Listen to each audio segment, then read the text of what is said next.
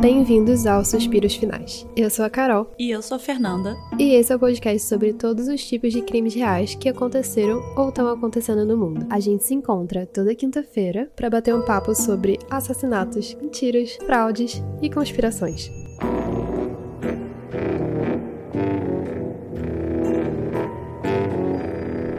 Antes de começar o episódio de hoje, eu queria agradecer todo mundo que tá escutando todos os episódios. Eu tô adorando o feedback de vocês. Se vocês estiverem gostando e quiserem ajudar a gente de alguma forma, o melhor jeito de fazer isso é compartilhando nossos episódios nos seus stories, contando no nosso podcast pros seus amigos, seguindo a gente lá no Instagram e no TikTok, arroba Suspiros Podcast. E hoje a gente vai ter um episódio que tem alguns materiais visuais, alguns vídeos e a gente decidiu e vai ser o primeiro episódio com gravação de vídeo pro YouTube também. Então, se você gosta não só de escutar, mas também de ver sobre o assunto, corre lá pro nosso YouTube, tá na descrição, tá no Instagram, tá em algum lugar, procura lá no YouTube Suspiros Podcast, Suspiros Finais Podcast. E o meu último adendo, antes de começar, eu queria fazer um agradecimento especial para o usuário Vísceras Literárias no Instagram. É um perfil comandado pelo Rafael Delboni. Ele tá sempre comentando e divulgando os nossos episódios lá. E a gente adora todo esse apoio. Muito obrigada.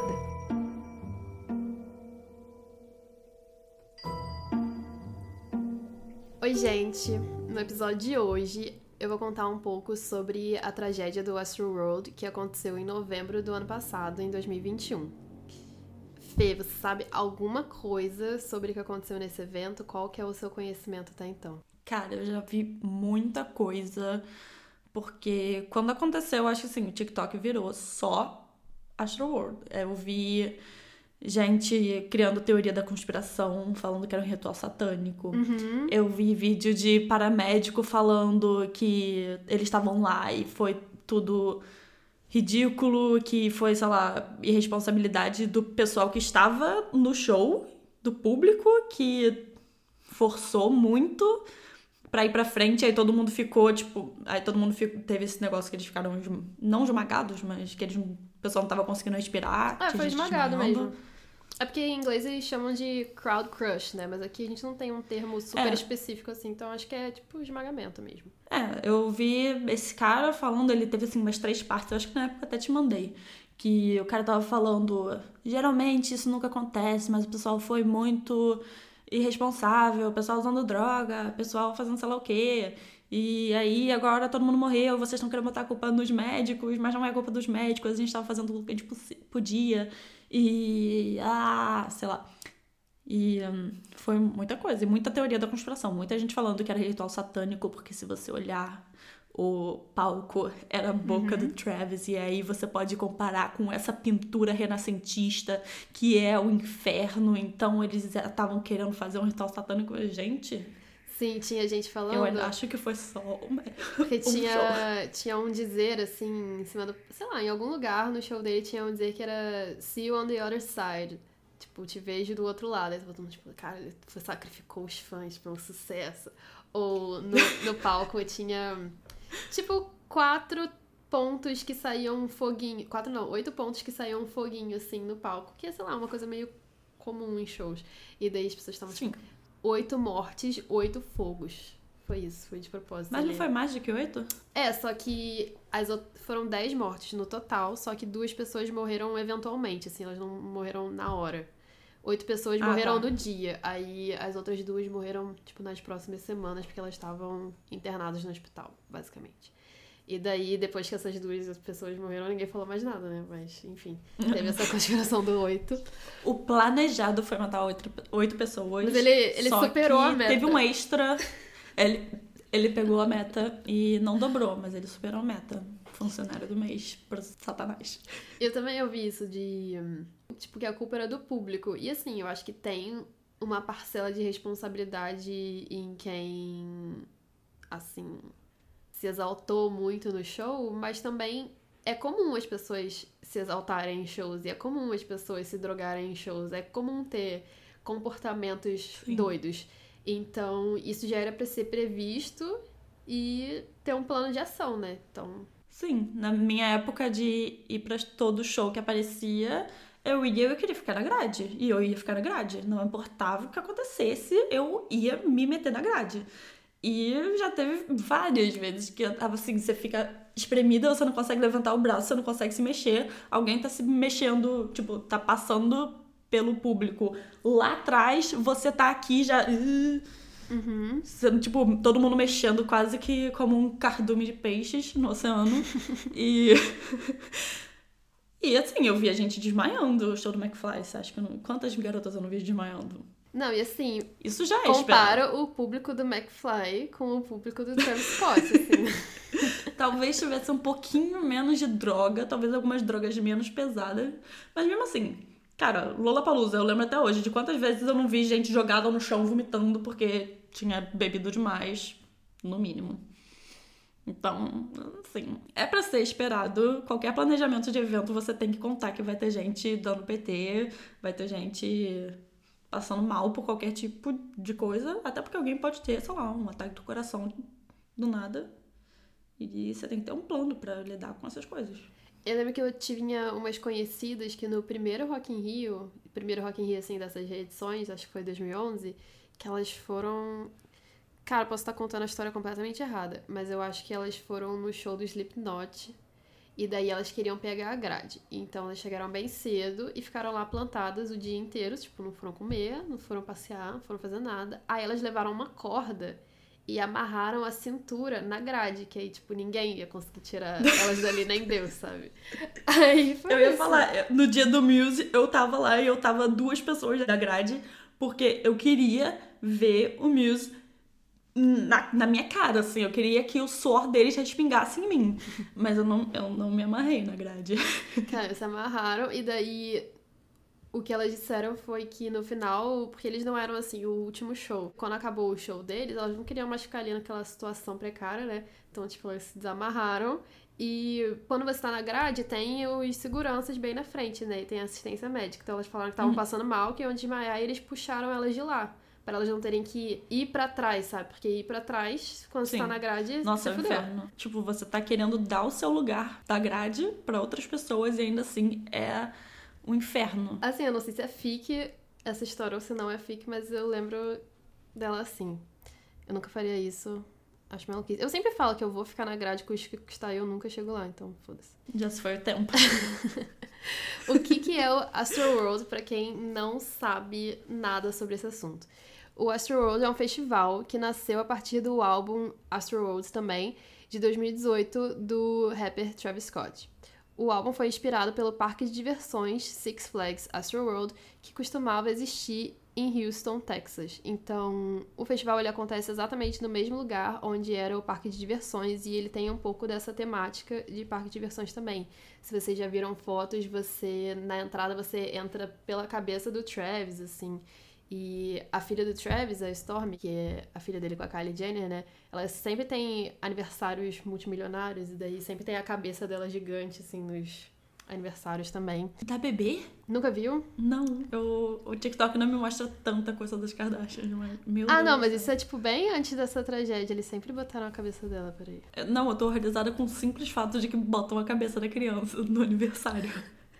Que eles fizeram tipo. Vou compartilhar, tá? Tá vendo? Aí você entra na cabeça dela e entra na festa. Meu Deus, que coisa demoníaca. Olha, tem uma, Por uma quê? pessoa vestida de Storm na festa. Gente, isso devia ser considerado bullying da própria filha. Aí tá bom, beleza. A primeira edição do Westworld foi em 2018 mesmo, no mesmo ano de lançamento do álbum dele com o mesmo nome. E ele tinha um line-up cheio de estrelas, assim, como Young Thug, Post Malone, o Lil Wayne e o próprio Travis Scott. Na primeira edição, o público foi de em torno de 40 mil pessoas. E daí, no ano seguinte, já teve a segunda edição do festival, com outras pessoas como o Kanye West, a Rosalia, o Marilyn Manson, por algum motivo, o Pharrell, Migos, Oi? Rappers, pop e aí o Marilyn Manson. Megan Thee Stallion.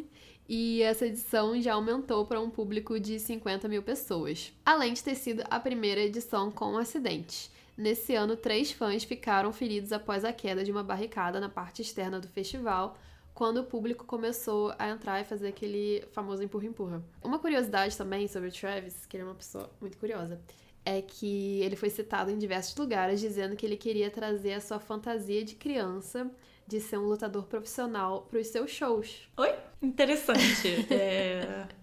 Ele queria trazer essa fantasia para os fãs se matarem entre eles ou. Só cabem especulações, eu não posso afirmar nada. E uma outra curiosidade que eu achei bem curiosa mesmo é que o Westworld, ele não divulga o line-up. Tipo, você compra o ingresso sabendo que você vai ver o Travis Scott e você não sabe o que vai rolar além disso. E daí eles só divulgam o line-up no dia anterior. Já a terceira edição era para ter acontecido em 2020, mas foi cancelada por conta do Covid, o que nos leva à edição de 2021, que foi de fato a terceira.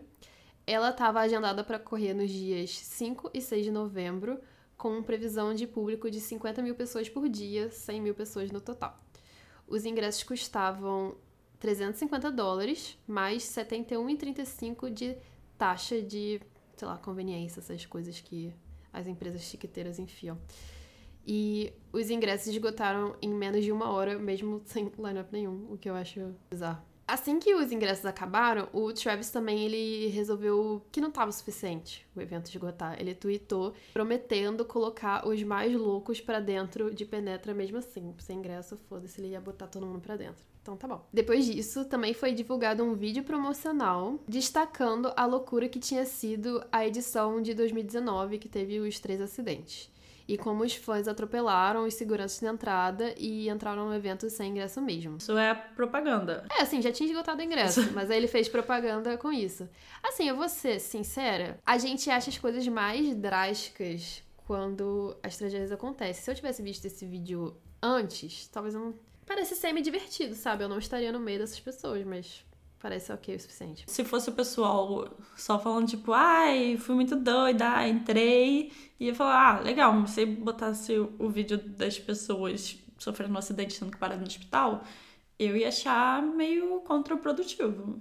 Isso não ia ser o suficiente para eu não ir para um festival, mas eu ainda ficar meio assim, hum, é seguro? Ah, ok. Não, assim, entendo. Não achei. É tipo, parece divertido. Só que você olhando em Sim. retrospectiva, você fala, pô, olha, olha os sinais, né? Mas, tipo, se eu tivesse visto essa propaganda, eu teria falado, pô, maneiro, né? É, não, não seria o suficiente para eu falar, ai, não vou não, isso parece ser perigoso. Ah, então tá bom. O evento desse ano incluía performances como da SZA, do Drake, o Travis Scott, Tame Impala, Young Thug, 21 Savage, Bad Bunny e um resto de um povo. Esse evento ia ser todo transmitido ao vivo pela Apple Music. No primeiro dia do festival, mais de 300 pessoas ficaram feridas e receberam assistência no local. 25 pessoas receberam tratamento hospitalar. 11 pessoas tiveram paradas cardíacas e 10 de idades entre 9 e 27 anos morreram por conta do evento, sendo 8 mortes confirmadas no dia do show, 5 de novembro, e as outras duas um pouco depois. Tranquilo. Vai pro vídeo do ano que vem. Eu pintei aqui um pouco do cenário do que rolou, o que, que era o Astro Road, mas pode ter gente se perguntando quem é Travis Scott em primeiro lugar. Então vou explicar um pouquinho aqui do background dele. Ele é um rapper que nasceu em Houston, Texas, em 91. Ele tem 30 anos e também é muito conhecido pelo seu relacionamento e agora provavelmente dois filhos com a musa dos realities, a Kylie Jenner. Ela já tem a primeira filha com ele, né, que é a Stormy, e ela tá grávida do segundo filho. Ela provavelmente vai estar tá tendo esse filho algum momento agora em janeiro. É... Mas eles ainda estão juntos? Eu achei que eles tinham terminado. Então, vou entrar um pouco nesse, nessa questão no final, mas eu acho que eles. Eu não sei se eles tiveram um relacionamento exatamente em algum ponto, assim. Se eles tiveram, eu acho que pelo menos do lado dele devia ser aberto. Não sei se ela sabia que era aberto, mas. Eu não, eu não fico muito por dentro das, das Kardashians e do mundinho Kardashian, mas eu sabia que eles tinham um filho, eu achava que eles em algum momento tinham ficado juntos e tinham decidido ter um filho e. Não, assim. Teriam terminado? Ficado juntos ficaram, mas Bom, eu vou entrar nesse, nesse mérito no final, porque senão eu vou me repetir. Então, se você quer saber mais sobre a análise de Kardashian, fica até o final. E se você não gosta das Kardashians, eu vou fazer uma análise legal, então você escute até o final de qualquer forma. Você não tem opção. E assim, essa segunda gravidez é até um pouco curiosa, porque a primeira, eu não sei se vocês lembram, mas ela escondeu a gravidez inteira e as pessoas só souberam Hum. que ela estava grávida quando ela já tinha dado à luz, o que foi surpreendente, porque ela é uma pessoa muito visada na mídia. Mas nessa segunda gravidez, ela demorou um pouquinho pra anunciar e tudo mais. Ela até anunciou no domingo do Super Bowl e ela tirou a atenção do Super Bowl, que é tipo, caralho.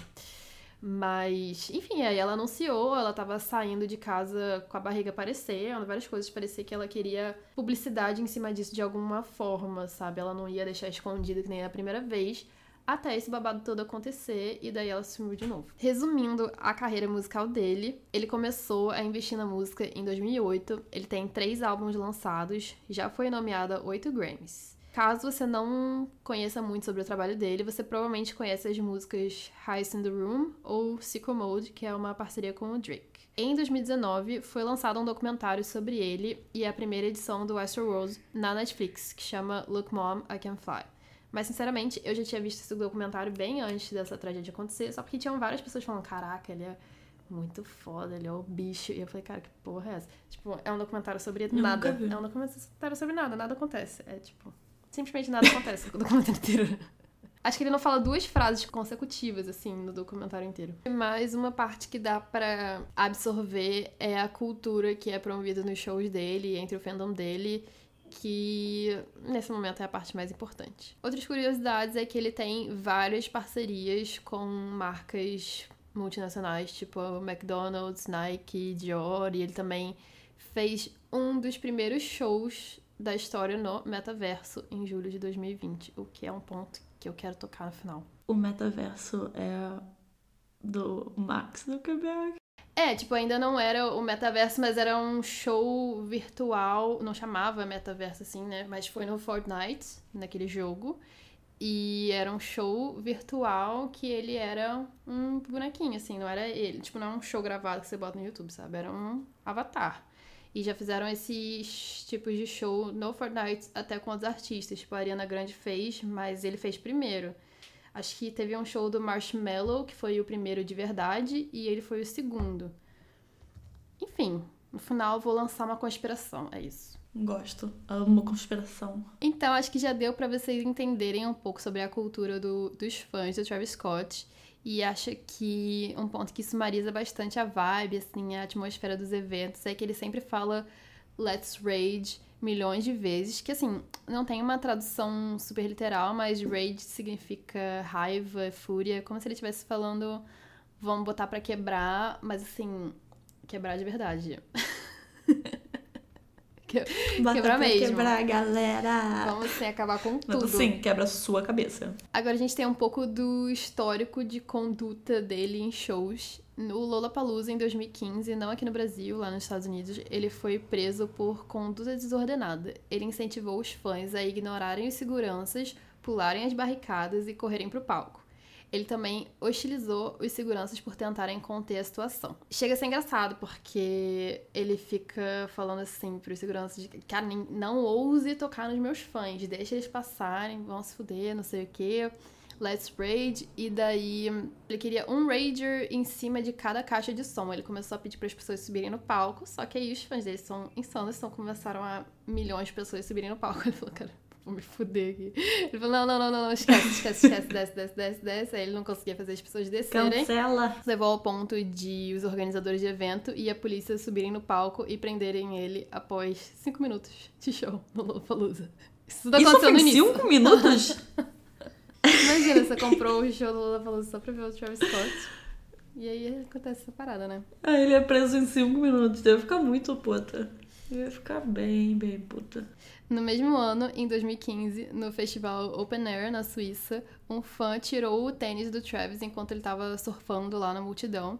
Nisso, ele parou o show revoltado, cuspiu no garoto e ficou encorajando os fãs pra acabarem com ele, basicamente. Ficou falando assim, fuck him up, Ah, fuck him up. Se eu não me engano, esse fã era menor de idade, eu não tenho certeza absoluta, então não me citem como fonte, mas acho que teve essa parada aí. Já em 2017, teve o festival Northwest Arkansas E aconteceu um incidente parecido com o do Lola, onde ele novamente foi acusado de conduta desordenada, promover tumulto, colocar o menor em risco, e nessa ocasião, um policial e um segurança estavam na lista de feridos. Após nove meses de intensas negociações com o advogado do Travis, as acusações foram dispensadas, menos a de conduta desordenada. Me pergunta por quê. Ainda em 2017, um fã processou o Travis e os organizadores de um show em Manhattan após cair do terceiro andar do evento e ser arrastado até o palco. Ele ficou paralisado Quê? após o acidente e culpou a queda em uma muvuca da multidão. Tipo assim, ele tava num balcão em cima, assim, tipo um Mezanino? é, tipo um vida? mezanino.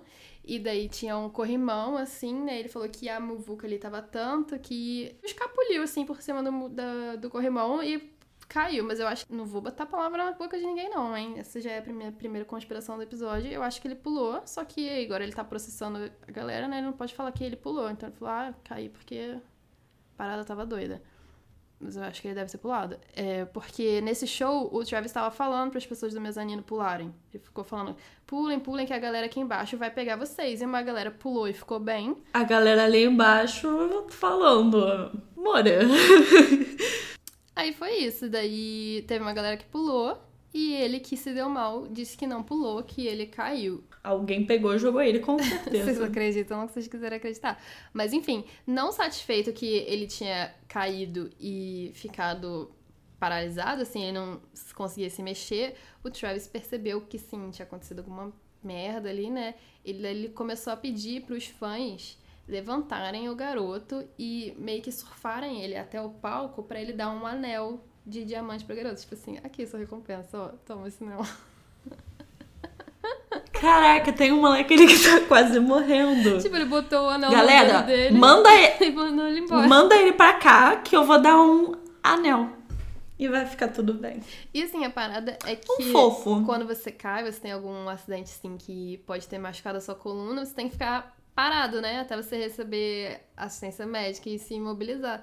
Então, assim, eu não posso dizer nada. Mas aí ele não ia ganhar o anel. É verdade, então deixa pra lá. Valeu a pena. Não, mas assim, se tivessem deixado ele parado, talvez. Não sei, talvez conseguissem ter recuperado a coluna dele. Não sei o que pode ter acontecido, mas. Provavelmente. Assim, mexer o corpo acho que não era a melhor opção. Botar ele pra surfar com a galera sem nenhuma estabilidade, provavelmente também. Mas aí eu acho que também não foi nem. Essa questão não seria nem culpa do garoto, porque. Não sei se ele falou alguma coisa tipo não me mexe ou não, mas ele falando ou não falando, não sei se teria feito diferença com o Travis Scott no palco mandando o pessoal fazer uma coisa, né? Se eu tiver um acidente de carro, eu espero não ter que falar pras pessoas ao meu redor pra não me mexerem. Eu espero que elas saibam o mínimo, que elas tenham feito autoescola e saibam que é pra chamar a ambulância e me deixar ali paradinha. Mas isso pode também ser só a minha opinião. Eu também não iria ganhar um anel. É, tem que ver o ônus e o bônus, né, das decisões. Já em 2019, três fãs se machucaram na corrida da multidão para entrar no Astro World, que eu mencionei no início. Em 2020, o empresário musical do, do Travis, o Irving Azoff, que ele é ACO da Ticketmaster, ele é executivo da Live Nation, ele é um cara, ele é um bichão, assim, da indústria. Eu já conheci ele pela associação dele com o Harry Styles, antes de eu pesquisar esse episódio. E daí ele parou de representar o Travis em 2020 porque ele simplesmente descreveu o cara como ingerenciável. Consigo imaginar. Consigo pensar assim, talvez tenha fundamento. Em novembro de 2021, no ano passado, três dias depois dessa tragédia do Astro Road, o Shane Morris, uma pessoa, fez um vídeo no TikTok descrevendo que o Travis basicamente abandonou ele pra morrer em um porão. Eles estavam fazendo uma festinha, até que o Shane, que é epilético, começou a ter convulsões. Esse Shane, ele era tipo um cara que ele tava fazendo um pitch, assim, pleiteando pra ser manager, pra ser empresário do Travis. Eles já estavam trabalhando com música juntos há dois anos, daí por isso que eles estavam nessa festinha e tal. E ele é epilético, começou a ter convulsão, e o Travis e os amigos dele largaram ele lá, simplesmente. Eventualmente, o cara conseguiu chegar no hospital e receber tratamento médico. Mas aí foi isso, eles abandonaram ele lá e depois disso o Travis decidiu que ele não ia ser empresariado pelo Shane mais porque ele não queria passar vergonha assim com ele. Tipo, cara, eu não posso te levar pra ver fulaninho de Eu não posso tal. correr o risco de você do nada vai ter um ataque epilético quando a gente estiver numa festa, sabe? Eu preciso de alguém que consiga estar ali pra mim, pra tudo. Em todos os momentos. Não posso te levar pra ver o Kanye West e você tá aí dando show, entendeu? Vamos manter a compostura. E daí, esse cara, o Shane, ele é. Ah, ele é engenheiro de alguma coisa, ele já estava trabalhando no MySpace Music. Ele alegou que nessa época que ele estava trabalhando com o Travis, eles estavam inflacionando os números de seguidores e streams do Travis artificialmente, tipo através de robôs e bots, para passar a impressão para as gravadoras de que o Travis era muito mais popular do que ele realmente era. Então, a partir disso, o Travis começou a conseguir relevância no mundo musical. É, na lábia eu não achei que ele ia conseguir. na lábia era foda. então tá, vamos agora pra uma, uma timeline do que, que rolou no World e o que, que deu tão errado nesse evento. No dia 5 de novembro, primeiro dia do festival, o portão estava agendado para ser aberto meio-dia, mas os preparativos estavam sendo feitos para eles poderem ser abertos até mesmo 9 horas da manhã. No entanto, os bombeiros registraram às 10 horas da manhã que grades e barricadas já haviam sido danificadas e que não tinha como fazer o controle de quem ia conseguir ou não ia conseguir entrar. Assim, quem quiser entrar, vai entrar e foda-se. Quatro fãs se machucaram já nessa muvuca de entrada do festival 10 da manhã. 11 da manhã, os bombeiros registraram centenas de fãs desmontando as grades. 11h33, mais pessoas estavam pulando as grades e a polícia fechou a loja de merchandising, que é a loja que vende brusinha, coisinha do artista, assim. O moletomzinho. Isso aí. Isso tudo porque o portão era para abrir meio-dia. Isso tudo tava acontecendo já antes. Não, o portão tinha aberto. O portão já tinha aberto às 10, sei lá, 9, 10. Mas aí a paradinha tava acontecendo mesmo assim, foda-se. Meio-dia 17, bombeiros registraram que mais fãs haviam invadido um outro lote através do portão 13. Ao longo do dia todo, vários várias entradas foram sendo comprometidas e não valiam mais, assim, quem fosse por ali. Ao longo do dia todo, os bombeiros registraram fãs tentando invadir por baixo e ao redor, assim, das grades, sabe? Tipo, quando as pessoas do México vão entrar pelos Estados Unidos, eles não entram na, na fronteira, sabe? Eles vão indo pelo lado para ver onde que dá pra entrar, tipo assim. Por volta de uma e meia da tarde, os bombeiros registraram pessoas tentando invadir o lote verde, que era tipo um estacionamento prêmio, usando alicates. Então, eles comprometeram essa entrada também, porque eles simplesmente abriram a parada com alicate, foda-se. Gente, mas também esse lugar tá facilitando um pouco demais. Assim, se aparecer no Rock in Rio com uma, com uma... Mas eu não, não tô na entrada principal. Se chegar na, por trás do Rock in Rio, pegar um alicate e abrir, vai abrir. Só que provavelmente vai ter alguém por perto que vai ver alguma coisa e vai... E vai meter porrada. Isso, só que ali tinha muita gente em todos os pontos fazendo merda. Até aqui, a polícia já havia contido várias pessoas, mas os organizadores do evento liberaram elas. Então, assim, não mandaram prender, não mandaram fazer nada. Várias pessoas já haviam sido levadas para hospitais também, incluindo uma garota que sofreu lacerações nas mãos por ter escalado a grade. Duas horas da tarde, milhares de fãs, passou de centenas para milhares nesse ponto, tá? Milhares de fãs invadiram o festival pelos portões novamente. Porque foram vários, várias torcidas organizadas que iam assim, aos poucos, sabe? 3 e 21, a polícia pede por reforços depois de conseguir conter fãs que tentavam invadir pelos portões escalando as grades. 4 e 51, a polícia declara condições de público perigosas. Ela também declara ter recebido de 15 a 20 denúncias de pessoas com armas no evento. 5 horas da tarde. Tranquilo. é só mais um dia nos Estados Unidos. É, porque Nessa assim. Parte a gente não pode falar muita coisa, não. Na entrada, teoricamente, as pessoas elas tinham a pulseira do evento, né? E era assim que elas deveriam verificar o ingresso para poder entrar, né? Aquela pulseira com QR Code, sei lá, com aquela qualquer merda de tecnologia. E também elas tinham que passar por um portão assim de detector de metais. Só que as pessoas simplesmente quebraram tudo. A gente tem vários vídeos da, na internet das pessoas atropelando esse sistema todo. Então, assim, teoricamente não deveria ser possível entrar com armas, mas não tinha mais sistema nenhum. Então, quem quiser entrar, entra. 17 horas, uma testemunha declarou ter visto uma mulher desmaiada, recebendo ajuda dos seus amigos sem assistência médica presente. 8 e meia, um relógio de contagem regressiva aparece no palco principal, indicando o horário que o Travis finalmente apareceria. Isso causou com que os fãs começassem a se comprimir ainda mais na pista, tentando chegar o mais próximo possível do palco. 8h39, a fã Jordan Santana, que estava próxima ao lado esquerdo do palco, gravou um vídeo que mostrava pessoas pulando a grade do palco por conta da superlotação e os seguranças atendendo um homem deitado de bruços. Aí o que acontece também? Eu vou chegar nessa parte do projeto, assim, da estrutura da pista e do palco e por que isso foi prejudicial no evento, mas. Então tava acontecendo essa compressão, essa superlotação, e normalmente tem a grade, e aí tem um espaço, assim, um corredor entre a próxima sessão. Então, por exemplo, da, se fosse um show parecido com os que tem no Brasil, tem pista premium, pista normal, e é isso. E até palco, grade, corredor, grade, pista premium, grade, corredor, grade, pista. Só que aí, como essas sessões de pista estavam muito cheias, as pessoas estavam pulando por os lugares de corredor. E os corredores também estavam ficando super lotados. Então, se você passasse mal, não tinha pra onde você ir. Qualquer lugar ia estar super lotado, não tinha um escape. Eu vou botar um gráfico desse da estrutura da pista lá no Instagram também pra vocês verem. Sigam lá, arroba Podcast. Agora a gente tá chegando próximo ao show. 9 e 2, Travis começa o seu set e o público se aperta ainda mais. 9 e 4, já é possível ver pessoas em cima das outras e a multidão se mexendo como um corpo só, igual uma sopa. Se uma pessoa cai, todo mundo cai. Se você bota o braço para cima, seu braço não vai descer mais. Aquele esquema. Os relatos são de que assim que ele entrou no palco, já tinham pessoas desmaiando por toda parte. 912 já tem vídeos das pessoas tentando escapar à superlotação e gritando por ajuda. Cara, isso foi muito, muito, muito documentado no TikTok. Foi onde eu descobri que isso tudo aconteceu em primeiro lugar. Assim, eu vou tentar ilustrar ao máximo o que aconteceu no nosso Instagram, mas eu não vou botar os vídeos mais gráficos, porque tem vídeos bem. Tipo assim, é um vídeo da pessoa morrendo, não vou botar isso no Instagram. Mas se você. Sério, esse não chegou. Acho que não chegou pra mim, não. Mas o que eu mais vi era aquele que tinha uma garota gritando assim com alguém no palco, falando: essas pessoas estão morrendo, você tem que parar o show.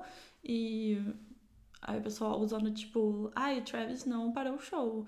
E ele podia ver sim. E aí eu ele falando, o Travis falando, ai não, gente, mas eu, eu ia parar se eu visse. Mas agora que eu vi que ele só tem dois neurônios, óbvio que ele não ia parar. Não, assim, é... cara, tem muito vídeo. Eu lembro de um vídeo de uma garota que ela caiu no chão, né? E daí várias pessoas caíram em cima dela, e daí ela tava.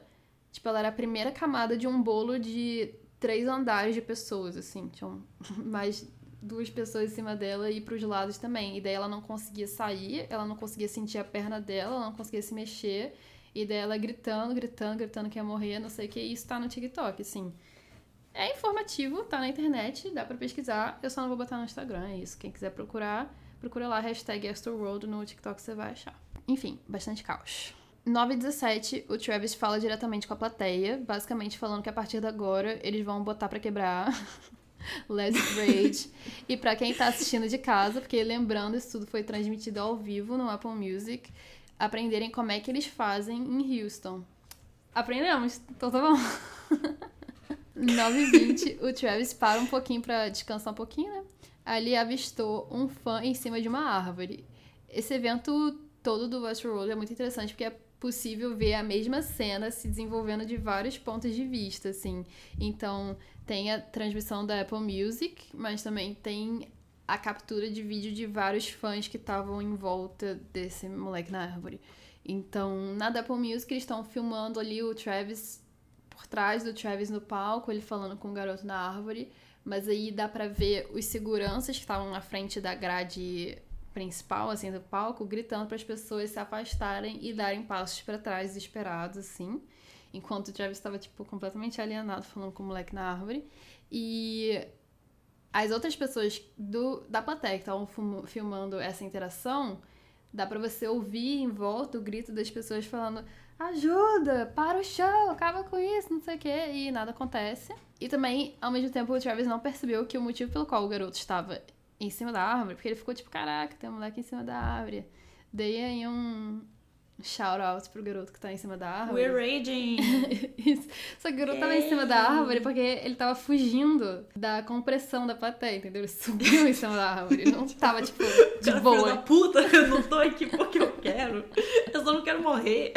Após essa interação da árvore, a gente vê, assim, que parece ser uma, um ponto de redenção que o Travis tenta ajudar um fã chamado Tom Sachs. Falou assim pro segurança: o Tom Sachs tá aqui, ajuda ele com o que for preciso, quero que você acompanhe ele, segue ele, e é isso aí. Mas na verdade não era bem isso. O Tom Sachs não era um fã, o Tom Sachs era um artista que vendeu um quadro do palhaço Krusty dos Simpsons pra ele no Instagram por 200 mil dólares. Aí ele falou: Aqui o cara que me vendeu o quadro, cuida dele. Cuida dele, o resto tá ok. Mas ele.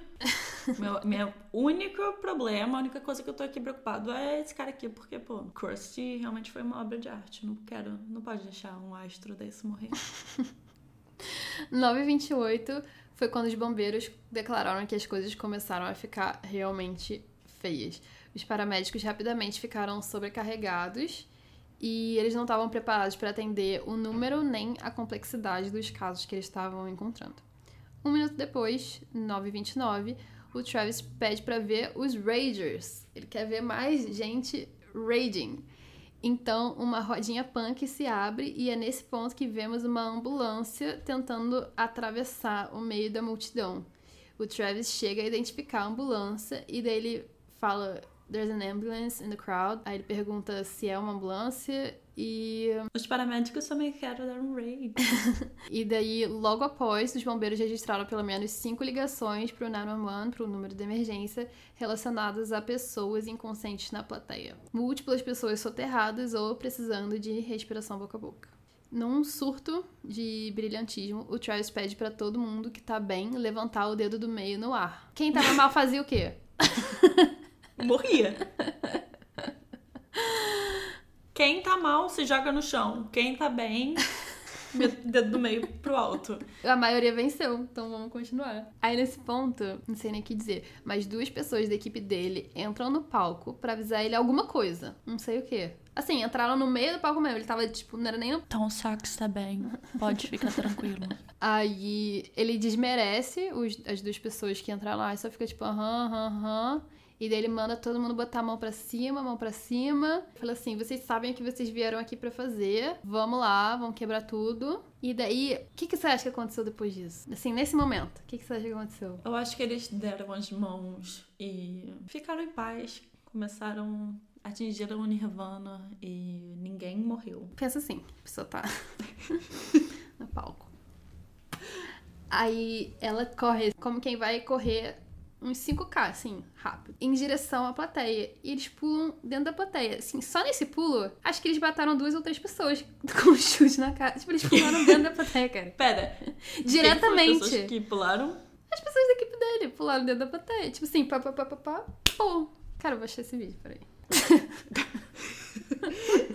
tipo, eles não estão nem assim indo, ah, de cabeça, então eles vão cair meio que assim, é, com a barriga e com as pernas, eles estão caindo assim, com o pé, eles estão dando uma voadora no público. Cara, Gente, eu fiquei muito perturbada com essa imagem. E é aqui que a gente escuta pela primeira vez na transmissão oficial da Apple Music os fãs se esgoelando pedindo por ajuda. Então, cara, é engraçado porque, obviamente, adiantando esse spoiler para vocês, tá uma galera sendo processada, mas eu raramente tô escutando o nome da Apple Music. Eu tenho certeza que eles estão em algum processo, mas eu não escuto as pessoas falando disso. Só escuto as pessoas falando Travis Scott, Drake e Live Nation, que é a empresa que promover o evento, mas eu não escuto ninguém falando Apple Music, sendo que eles transmitiram a parada toda, cara. E com certeza as pessoas consideraram que a Apple Music estava transmitindo tudo pra não parar o show. Então eu não sei porque que as pessoas não falam mais sobre a Apple Music. Eu até queria trazer mais informações sobre a Apple Music, mas não tem muitas. É, e não é assim, porque ah, é a Apple, sei lá, uma grande empresa, porque a Live Nation é uma empresa enorme também. Então não Sim. sei por que isso. Mas beleza. Então, depois disso, o Travis é elevado numa plataforma bem alta, o que deixa ele com uma visão de pássaro, assim, de toda a multidão. Ele consegue enxergar todo mundo de cima. Então, se você até agora tava se perguntando, pô, de repente ele não reparou. Ele reparou. Ele não, ele não podia ver, não tinha como ele ver no palco. Não, não. Claro que não. Desde o último timestamp que eu dei pra vocês de 9h29, parece que já passou tipo uns 20 minutos, mas já só passaram 5. Então, 9h34, a gente tem as filmagens mais famosas, assim, desse, dessa noite, que é uma garota e um garoto que eles sobem naqueles andames onde ficam as câmeras e a produção do show e começam a implorar pro câmera fazer alguma coisa e ajudar, porque o pessoal, tipo, eles têm o rádio com a maior parte Sim. da equipe, sabe? Mesmo que o cara, tipo, o câmera não vai parar o show, né? Mas ele poderia, sei lá, entrar em contato com alguém. Esses foram os vídeos que eu vi. A maioria, assim, tava no TikTok, era dessa garota gritando lá, falando, pelo amor de Deus, para. A garota literalmente falou, there's someone dead, tipo, tem alguém morto. Não o pessoal tá morrendo, não tem alguém passando mal. Falou, tem alguém morto, já morreu. e daí ele falou, pô, bad. E daí ele falou que, que se ela, pra ela sair dali, ficou xingando ela, e que se ela não descesse, ele ia empurrar ela lá pra baixo. Não acredito que ele realmente empurraria ela, ele provavelmente estava, sei lá, super estressado com o trabalho dele e provavelmente nem processou muito o que ela falou, mas puta que pariu, né? Eu, se eu não me engano, eu escutei também que depois disso ele entrou em contato com o resto da equipe, assim, pelo rádio. Mas eu não tenho certeza desse fato, não, então também não me citei. 9h37, a ambulância começa a andar de ré depois de não conseguir se aproximar das pessoas que precisavam de ajuda, porque ninguém saía da frente. Numa frase que poderia estar num roteiro, assim, de algum filme, mas no caso só entrou no roteiro desse episódio aqui mesmo, o Travis começa a cantar a sua música Skeletons, ou seja, esqueletos, e declara que consegue ver todo mundo claramente do início até o final da pista. Ah, mas é uma figura de linguagem. A pessoa que produz provas contra si mesma, né? Um minuto depois, 9h38, a polícia de Houston declara o Astroworld como um evento de vítimas em massa. Os policiais, a esse ponto, já tinham visto eles mesmos, com os próprios olhos, vários indivíduos caindo no chão, sendo esmagados, soterrados e recebendo respiração boca a boca. Eles então conversaram com os executivos da Live Nation, ó, 938, a empresa responsável pelo Astroworld, e eles decidiram terminar o evento mais cedo para evitar mais tragédias. Os policiais alegaram que a conversa girou mais em torno deles terminarem o show antes, sem causar tumulto com os fãs decepcionados, sei lá, podia piorar a situação. Apesar do acordo entre a polícia e os organizadores, o Travis continuou tocando até 10 e 12, 37 minutos depois do evento ter sido declarado uma catástrofe. 9h42, o Travis parou muito brevemente e pediu que os seguranças ajudassem uma fã que estava desmaiada na plateia. Nesse momento, diversos celulares do público captaram um corpo sem vida sendo carregado para fora do show. Tipo, a garota já tinha morrido. É possível escutar. Tava desmaiada. Calma. Não é tão ruim. assim. E aí é possível escutar o público em coro gritando stop the show, pare o show, show não parou. Na 53, os bombeiros de Houston despacharam mais 12 unidades para o evento para tentar controlar a tragédia. Enquanto isso, num universo paralelo, o Travis diz aos fãs que ele quer mais fúria, mais rage. 9h54, o prato principal. O Drake entra como convidado no palco. E, bom, se magicamente, por algum motivo, o Travis não sabia de tudo que estava acontecendo, que os fãs dele estavam caindo e morrendo para todos os cantos do show. Com certeza o Drake que tava backstage esse tempo todo precisa ter ouvido algo, né? Ele tem que ter algum conhecimento, mas ele entrou no palco mesmo assim e foda-se. Nesse momento, alguns fãs tomaram a melhor decisão pro coletivo, tenho certeza, e subiram em cima daquela ambulância que tava até agora parada e começaram a dançar e pular em cima dela. 9h57, o Drake conversa diretamente com a plateia e começa a babar o ovo do Travis, dizendo que esse era o melhor festival de todos que você tinha que ser o fodástico, o melhor músico, o mais brilhante, o mais bem vestido, o mais influente, com a Mais fanbase, bem vestido. com a fanbase mais poderosa, o mais mais, basicamente, para conseguir montar um festival foda como aquele. Beleza. Eles então cantam uma música e param pra mais um papinho furado, onde o Drake diz que quer que o Travis Scott absorva esse momento histórico na cidade natal dele. E o Travis diz que quer ver os fãs fazerem um terremoto. Então tá bom, seu desejo é uma ordem. O momento foi histórico e fizeram um terremoto. É, até agora Você ninguém pediu. esqueceu. 10 e 12, o Travis termina seu show e fala pros fãs chegarem bem em casa. Esse pedido aí já vai Hoje ser mais chegar. difícil de atender, mas tudo bem. Agora eu quero um momento pra fazer uma enquete. Pequena enquete, coisa rápida. Após terminar o show, o Travis Scott, opção A, levou um esporro da polícia e dos organizadores? Opção B, se certificou de que todo mundo estivesse recebendo tratamento médico adequado? Opção C, visitou fãs no hospital. Opção D, foi numa after party com o Drake no Dave Busters. Essa é difícil. Putz, aí você me pegou. Eu acho que ele foi certificar que cada fã chegou em casa bem. Eu criei uma alternativa extra. É, então, você perdeu o show do milhão. E ele foi numa after party com o Drake no Dave Buster's, que é tipo uma cadeia de fast food com um fliperama americano, não é nenhum passeio de adulto, assim, tipo, é um passeio infantil. Gente, que rolê. Puta que pariu. Eu preferiria ir no hospital ver se os fãs estavam bem do que fazer merda. Puta que pariu. O Travis alegou que ele não sabia da tragédia até então, por isso que ele foi na festa, entendeu? Ah, tá. O show acabou e ele ainda não sabia. Assim, eu já sabia, no terceiro mundo eu já sabia, mas ele não sabia não. Infelizmente, infelizmente, por conta de toda essa negligência, 10 pessoas morreram. São elas. Dennis Brigg, de 27 anos, ele morreu tentando salvar a vida da cunhada dele. Rudy Penha, de 23 anos, um atleta. Madison Dubisky, de 23 anos. Barty Shahani, de 22 anos, estudante. Alexa Costa, 21 anos, estudante de ciência da computação. Franco Patino, 21 anos, estudante de engenharia mecânica. Jacob Jurinek, 20 anos, estudante de mídias artísticas. Brianna Rodriguez, 16 anos, estudante. John Hilgert, 14 anos, estudante. Ezra Blount, 9 anos, estudante. E teve muita gente criticando, tipo, nossa, o que, que uma criança de 9 anos, de 14 anos estava fazendo num evento desse? Mas assim, o Travis, ele. O marketing dele é para crianças e adolescentes também, sabe? Ele tem uma parceria com o McDonald's. É, e mesmo assim, tipo, festival no geral, você sempre vê gente que vai, sei lá, com um filho e tal. O pessoal não tá esperando que o pessoal começasse a se pisotear, né? E também é responsabilidade do festival ter uma classificação indicativa que eles acham pertinente. Não adianta eles botarem classificação livre e depois reclamarem que tinha gente, tinha criança. Você permitiu criança, fazer o quê? Após tomar conhecimento da tragédia, o Travis postou uma declaração por escrito na internet, onde ele disse o seguinte. Eu tô absolutamente devastado pelo que aconteceu ontem à noite. Minhas preces vão a todas as famílias e a todos os impactados pelo que aconteceu no festival Astro Road. A polícia de Houston tem meu apoio total enquanto eles continuam a investigar a trágica perda de vidas. Eu tô comprometida em trabalhar junto com a comunidade de Houston para curar e apoiar famílias em necessidade. Obrigada, Departamento de Polícia de Houston, Departamento dos Bombeiros e NGR Park, que é o local onde o evento aconteceu, pela resposta imediata e apoio. Amo todos vocês. Já o Drake se manifestou também com o seguinte depoimento: Eu passei os últimos cinco dias tentando entender a tragédia devastadora. Eu odeio recorrer a essa plataforma para expressar um sentimento tão delicado quanto o luto, mas é aqui que eu me encontro.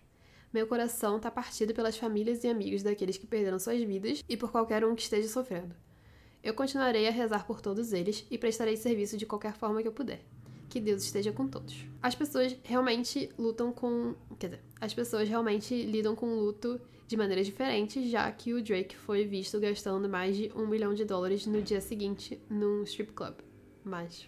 Ah. Quem sou eu pra julgar? Ele só queria se distrair um pouco, sabe? Você precisa às vezes. Outra pessoa que também deu as caras com textão nos stories foi a Kylie. Ela e a Kendall e a filha dela também, a Stormy, estavam presentes na área VIP do evento. Elas saíram, sei lá, na metade do show escoltadas. Não sei se isso quer dizer muita coisa. Se elas forem no McDonald's, elas vão estar escoltadas também. Então, é isso, mas elas estavam lá e foram escoltadas. E a Kylie disse o seguinte: Travis e eu estamos de coração partido e devastados. Meus pensamentos e preces estão com todos que perderam suas vidas, se feriram ou foram afetados de qualquer forma pelos eventos de ontem. E também com o Travis, que eu sei que se importa profundamente com seus fãs e com a comunidade de Houston.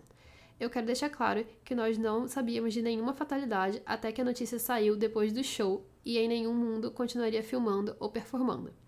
Eu estou mandando minhas mais profundas condolências a todas as famílias durante esse tempo difícil e vou rezar para a recuperação de todos que foram impactados.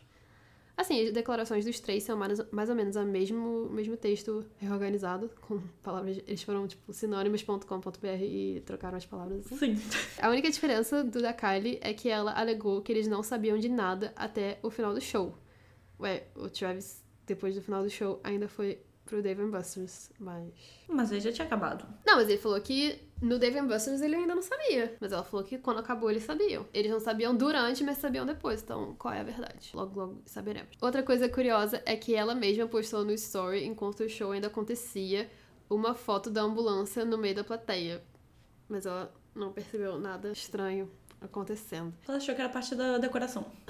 Depois que as fatalidades foram confirmadas, ela apagou esse story. A Kendall também, ela tinha postado uma foto no feed bem antes, assim, de dia ainda, quando as coisas não tinham aberto, no backstage, assim, da, da estrutura do festival. Era um post que não dizia nada, era tipo um post dela bonita e as pessoas caíram matando, falando que ela tinha que apagar, que era muito insensível, não sei o quê. Pode apagar e vai ser legal, mas eu também acho um pouco de exagero, tipo, não teve muito a ver com essa história, não. O pessoal exagera, às vezes também, assim. Eu provavelmente apagaria porque eu ia querer que todo mundo esquecesse que eu estive nesse lugar, estando na posição que eles estão. Mas também é difícil de apagar isso porque todo mundo sabe que eles estão lá, né? Então. Não satisfeito, o Travis ofereceu terapia grátis para todos que foram afetados pelo evento.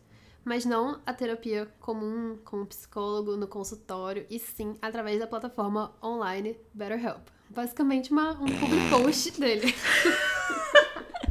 Puta que pariu!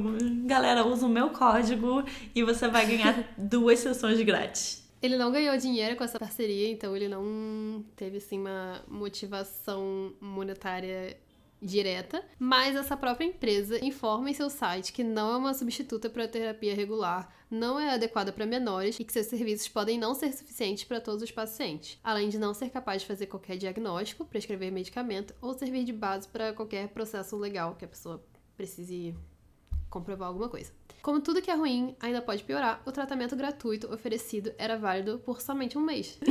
Se trata aí. Eu fiz a piada ficou achando bem? que ia ser minimamente melhor. Se pode. É mais do que suficiente pra você superar esse momento difícil e esquecer que tinha gente morrendo literalmente do seu lado. E esse período de teste grátis é oferecido para várias outras parcerias com celebridades, tipo a Ariana Grande e várias outras pessoas. Tipo, não é uma coisa foi oferecida fez exclusiva pro Travis Scott. Além disso, você era obrigado a colocar suas informações de cartão de crédito para começar o período de teste. Assim, isso é uma prática normal para esses serviços de assinatura online, só que quando você inflige uma tragédia nas pessoas, talvez você tenha que abrir mão de certas coisas. Levemente insensível, eu diria. Levemente. Além disso, a BetterHelp é um pouco polêmica porque ela utiliza de práticas abusivas de cobrança mensal em que os termos não são muito claros. Por exemplo, eles anunciam, fazem a propaganda com um valor semanal, que é mais baixo, né? Mas a cobrança é feita mensalmente. Ou seja, eles cobram o valor anunciado multiplicado por 4. Claro, assim, não de surpresa, os detalhes estão sempre descritos nas entrelinhas, mas ainda é um pouco predatório quando se trata de um serviço especializado em saúde mental. Eles também recebem muitas críticas sobre a qualidade do atendimento e dos profissionais, que é um serviço de mensagem de texto, basicamente, enfim. E também tem o questionamento de se você aceitar essa ajuda, se ela se essa pessoa está impedida de entrar com uma ação legal no futuro, que também é a mesma questão que as pessoas têm com o fato de que o Travis se ofereceu para pagar os custos funerários das vítimas, mas aí às vezes isso vem com amarras de que você não pode entrar com o processo. Isso não ficou claro para mim, não sei se existem essas amarras mesmo, mas as vítimas se recusaram a receber essa ajuda, e é isso. No dia 8 de novembro de 2021, o FBI declarou ter aberto uma investigação sobre o caso. Travis Scott, junto com a Live Nation e outros organizadores do evento, estão enfrentando diversos processos, sendo um deles no valor de 750 milhões de dólares e outro buscando 2 bilhões de dólares em danos. Ele é rico, mas ele não é tão rico assim. Não vi ele ainda na lista dos bilionários. E aí a gente entra numa questão que eu não tenho a resposta, mas é uma discussão e eu imagino que todo mundo deve estar se perguntando, que é quem é o culpado pela essa situação? É, são os fãs que são malucos? É o Travis Scott que não parou o show? É a Live Nation E quem que organizou? os fãs a ficarem fazendo as coisas ficarem piores. É a Apple Music que transmitiu? São os policiais ou os seguranças que não conseguiram conter a situação? É ninguém? É Deus? Não sei. Mas circunstâncias similares de invasão e destruição dos portões foram registrados menos de um mês antes no mesmo local que o Travis usou, só que no show do rapper Playboy Cardi. Mas nessa instância, os organizadores cancelaram o show. Tipo, já tava acontecendo essa algazarra na entrada e tal, de quebrar portão, blá blá blá blá blá. E eles acharam perigoso e cancelaram o show. O show não aconteceu. Então, isso era uma coisa que poderia ter sido feita, mas o Astro World é um evento muito maior, com muito mais a perder, assim. O Drake e o Travis Scott eram a atração principal, mas tinha outras pessoas se apresentando o dia inteiro, né? Tinha a transmissão da Apple Music, então era um evento um pouco maior. A Live Nation está envolvida em mais de 200 mortes e 750 ferimentos em sete países desde 2006. Esse número pode parecer um pouco demais, mas sinceramente a Live Nation é uma empresa enorme que promove vários eventos no mundo inteiro. Se você vai em shows, provavelmente você já foi em algum evento promovido pela Live Nation, assim, não é uma empresa horrível. Não tô dizendo que a empresa não tem culpa, mas é porque às vezes as pessoas veem um número grande, acham que a empresa só promoveu esse evento e mais um, sabe? Então, ah, caraca, 200 pessoas uhum. morreram, mas eles promovem eventos o tempo todo. A polícia de Houston declarou ter disponibilizado 528 policiais pro evento, sendo 367 para o turno da noite e 161 que ficaram o dia inteiro. A Live Nation disse ter disponibilizado 755 seguranças, mas esses números ainda estão em questionamento. Algumas pessoas também apontaram para o projeto do palco e da plateia como um fator determinante da tragédia. Parece que esses sessões não tinham muito espaço para escoamento de pessoas, assim, se você precisasse sair alguma coisa. E assim que você entrava numa sessão barricada, era difícil de sair por trás ou pelos lados, porque tinha grade quase que no perímetro inteiro, assim. Toda a aparelhagem técnica ficava atrás da pista também, que nem um paredão. Então, por exemplo, se você vai no Rock in Rio, no Lollapalooza, você entra e se você não vai muito fundo, você nem chega a ver a grade, né? Você acha que é só um gramadão. E daí você sai com facilidade, mas tinha toda a parte de som e de transmissão do evento atrás. Então você estava preso num campo. Tinham quatro pistas dentro desse sistema de grades, o paredão de aparelhagem técnica, e parece que atrás da aparelhagem ainda tinha mais pista e essas pessoas provavelmente não foram muito afetadas, mas tinham muitas pistas comprometidas. Normalmente, quando eu vou em evento, nunca tem um paredão assim só de técnico de som, luz e câmera. São várias torres isoladas. Levando em consideração o quanto de gente, além de quem já tinha é. comprado ingresso, ainda tinha o pessoal que tinha invadido. Não ia dar certo, não. Já não ia dar certo assim, só com a capaci... é, Eles venderam 50 mil ingressos, né? Mas tem umas pessoas que dizem que a capacidade é de 200 mil pessoas, mas a capacidade pouco é, importa. 200 mil pessoas e sim, como é que você está gerenciando essa capacidade, né? Como é que você vai organizar a parada. Relatos também descrevem que as equipes de segurança e equipes médicas estavam despreparadas e com pouca equipe. Um dos funcionários relatou que ele foi contratado para dar informações na entrada do festival, tipo, ah, você vai para cá, você vai para lá, você come aqui, essas coisas. E já no início do dia, ele foi realocado para controlar a plateia na frente do palco. Muitas pessoas que trabalham com eventos deixaram de trabalhar por conta da crise do setor na pandemia, né? Porque não tinha show, não tinha evento, então o pessoal que trabalhava com isso deu uma parada e o que abre espaço para pessoas despreparadas. Muitas pessoas que trabalhavam com isso também têm medo de se infectar com o Covid e tal, com eventos grandes nesse momento. E tem muita gente que também tem medo de trabalhar no Astro World pela reputação que o festival já tem. Os seguranças. Eu não consigo imaginar. Os seguranças estavam sendo treinados na noite da véspera, para você ter uma noção.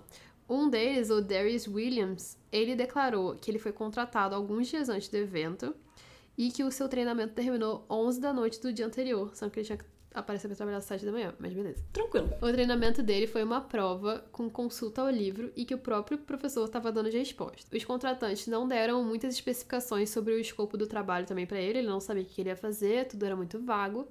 E no dia do evento, ele foi instruído a trabalhar na entrada junto com as máquinas de detecção de metal e de ingresso e tal ele percebeu que a proporção era mais ou menos de um segurança para cada 500 ou mil pessoas. E que ele não ia conseguir fazer nada se o público resolvesse simplesmente invadir tudo, que foi o que aconteceu. Então ele se sentiu desconfortável e abandonou o posto do trabalho antes mesmo do turno dele começar. Ele disse que várias pessoas que trabalhavam lá também estavam falando que queriam ir embora, que queriam abandonar, não sei o quê, mas ele falou que não sabe se as pessoas abandonaram mesmo ou não, porque ele foi o primeiro a abandonar. Então porque ele abandonou? Vou culpar ele um pouco, porque é irresponsável. Mas ao mesmo tempo, se ele ficasse lá, talvez ele morresse. É, tipo, então... eu não vou morrer pro show do Travis Scott. Não é assim que eu vou embora dessa terra. Ellie, uma fã, disse que imediatamente se sentiu comprimida no set do Travis e que inicialmente os gritos por ajuda foram ignorados. Até um outro fã perto dela ter dificuldade de respirar e um segurança abordar ele e dizer: Olha, eu não sei o que fazer, eu não posso te ajudar, por favor, se acalme. Agora sim, agora eu posso respirar. Muito obrigada. Socorro, estou morrendo. É só ficar calmo. Eu não sei como te ajudar, eu não sei o que tá acontecendo, eu Não faço ideia, mas por favor, para de morrer. Tá afetando a minha saúde mental. Tipo aquela foto da Paris é Hilton com uma t-shirt que tá escrito parem de ser pobre, Só sabe? Inicialmente, a polícia deu uma conferência de imprensa dizendo que tinham pessoas na plateia injetando drogas nos outros. Assim, eu diria que pra causar o efeito que aconteceu no Westworld, ter várias pessoas esmagadas e soterradas e morrendo, teria que ser uma gangue dentro do evento, assim, em cada ponta, injetando pessoas, não uma pessoa. Teria que ser uma quantidade. Olha, É uma facção de injetores. uma facção com um container inteiro de droga pra sair injetando nas pessoas. O chefe da polícia chegou a contar uma história que um dos seguranças estava tentando conter um fã quando ele sentiu uma picada no pescoço e ficou inconsciente. Os paramédicos então administraram Narcan para ele, que é um remédio que basicamente anula o efeito de algumas drogas, e ele acordou. O paramédico então notou a ferida no pescoço dele similar à de uma agulha. Depois de um tempo, a polícia basicamente falou que eles estavam descartando a suspeita de uma gangue injetando, porque a história de segurança não era consistente. Aparentemente, esse segurança disse na segunda entrevista dele que, na verdade, alguém tinha batido na cabeça dele e ele desacordou. Só que assim. Aí faz sentido. Não, mas assim, se bateram na cabeça dele e ele desmaiou, como é que ele foi acordado por Narcan? Ah, é, tem isso. Complicado, né? E aí, assim, quem que, quem que errou? Existe registro de alguma coisa? Como é que erra... tipo, como é que a história mudou tão drasticamente, sabe? O segurança que mentiu, o paramédico anotou errado, a polícia tá mentindo, porque saiu uma história completamente diferente. Daí você divulgou isso numa conferência de imprensa e depois voltou atrás sem ter nenhuma investigação, sem corrigir nada, sem apontar dedo pra ninguém. Conspiração número apenas um dois erro. aqui, que parece que alguém tentou encobrir algo, mas quem sabe pra dizer. E o Travis, ele tem uma relação muito próxima com as autoridades e com a polícia de Houston. Ele tava, inclusive, doando, tipo, um- uma quadra de basquete mais cedo na mesma semana.